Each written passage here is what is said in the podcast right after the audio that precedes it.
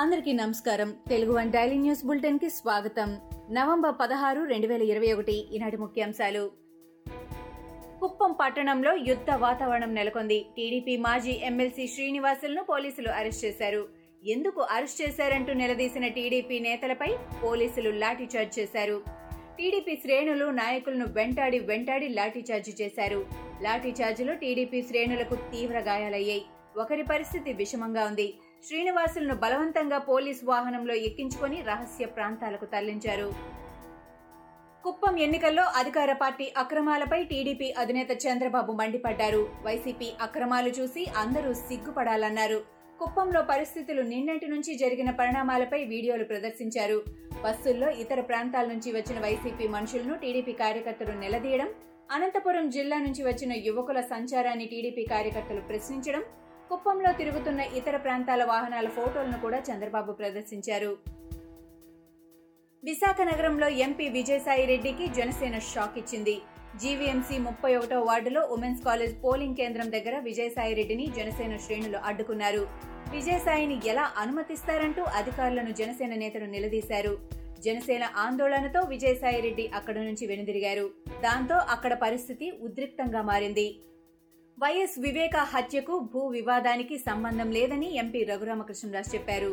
భూ వివాదం కారణంగా వివేక హత్యకు గురయ్యారని, ప్రజలను తప్పుదోవ పట్టించడానికే దస్తగిరి వాంగ్మూలం ఇచ్చినట్లు అర్థమవుతుందని అన్నారు.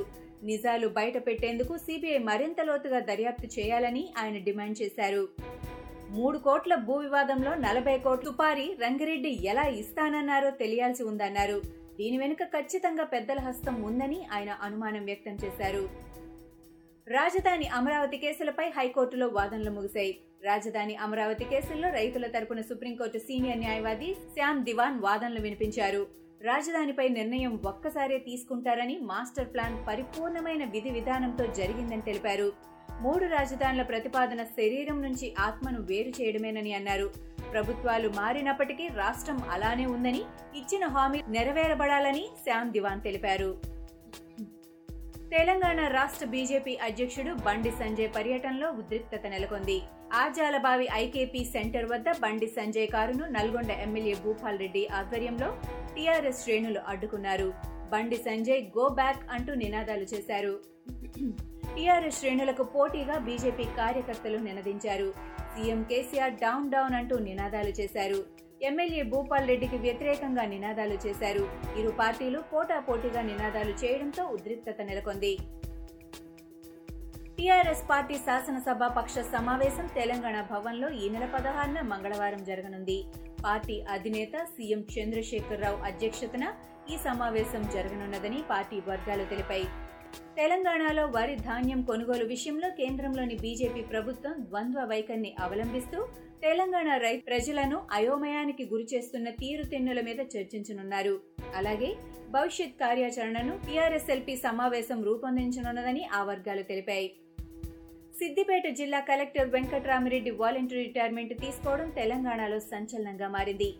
ఆయన టీఆర్ఎస్ లో చేరుతారని, ఎమ్మెల్సీ సీటు ఖాయమైందనే ప్రచారం జరుగుతోంది. వెంకట్రామిరెడ్డి రాజీనామాతో కొంతకాలంగా విపక్షాలు ఆయనపై చేస్తున్న ఆరోపణలు నిజమేనా అన్న చర్చ సాగుతోంది. వెంకట్రామిరెడ్డి ముఖ్యమంత్రి కేసీఆర్ బినామీ అని కొంతకాలంగా తీవ్ర ఆరోపణలు చేస్తున్నారు పీసీసీ చీఫ్ రేవంత్ రెడ్డి. తాజా పరిణామాలతో ఇప్పుడు రేవంత్ రెడ్డి ఆరోపణలపైనే జనాల్లో చర్చ సాగుతోంది. గిరిజనుల సంక్షేమాన్ని కాంగ్రెస్ నిర్లక్ష్యం చేస్తూ వచ్చిందని ప్రధాని నరేంద్ర మోడీ అన్నారు. గత పాలకుల హయాంలో వెనుకబడిన ప్రాంతాలుగా మిగిలిపోయిన వాటిని అభివృద్ధి చేసేందుకు ప్రయత్నాలు జరుగుతున్నాయని చెప్పారు. గిరిజనుల ఆరాధ్య దైవమైన బిర్సా ముండా జయంతి అయిన నవంబర్ 15వ తేదీన ఇక నుంచి జన్ జాతీయ గౌరవ్ దివస్ గా కేంద్రం నిర్వహిస్తున్నట్టు ప్రధాని నరేంద్ర మోడీ ప్రకటించారు. అయోధ్యపై కాంగ్రెస్ సీనియర్ నేత సల్మాన్ ఖుర్షీద్ రాసిన పుస్తకంలోని కొన్ని వ్యాఖ్యలు కాషాయవాదులను తీవ్ర ఆగ్రహానికి గురిచేయడం తెలిసిందే. ఈ నేపథ్యంలో 9 టాల్లోని సల్మాన్ ఖుర్షీద్ నివాసం వద్ద దుండగులు విధ్వంసానికి పాల్పడ్డారు. ఇంటికి నిప్పు పెట్టారు.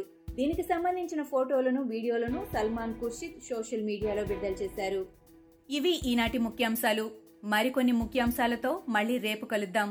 ఈ షోని క్రమం తప్పకుండా వినాలనుకుంటే మీరు ఈ షో వింటున్న ప్లాట్ఫామ్లో కానీ, లేదా Google podcast, Apple podcast, Gaana మరియు ఏ ఇతర పాడ్కాస్ట్ యాప్లోనైనా సెర్చ్ చేసి సబ్స్క్రైబ్ అవ్వండి.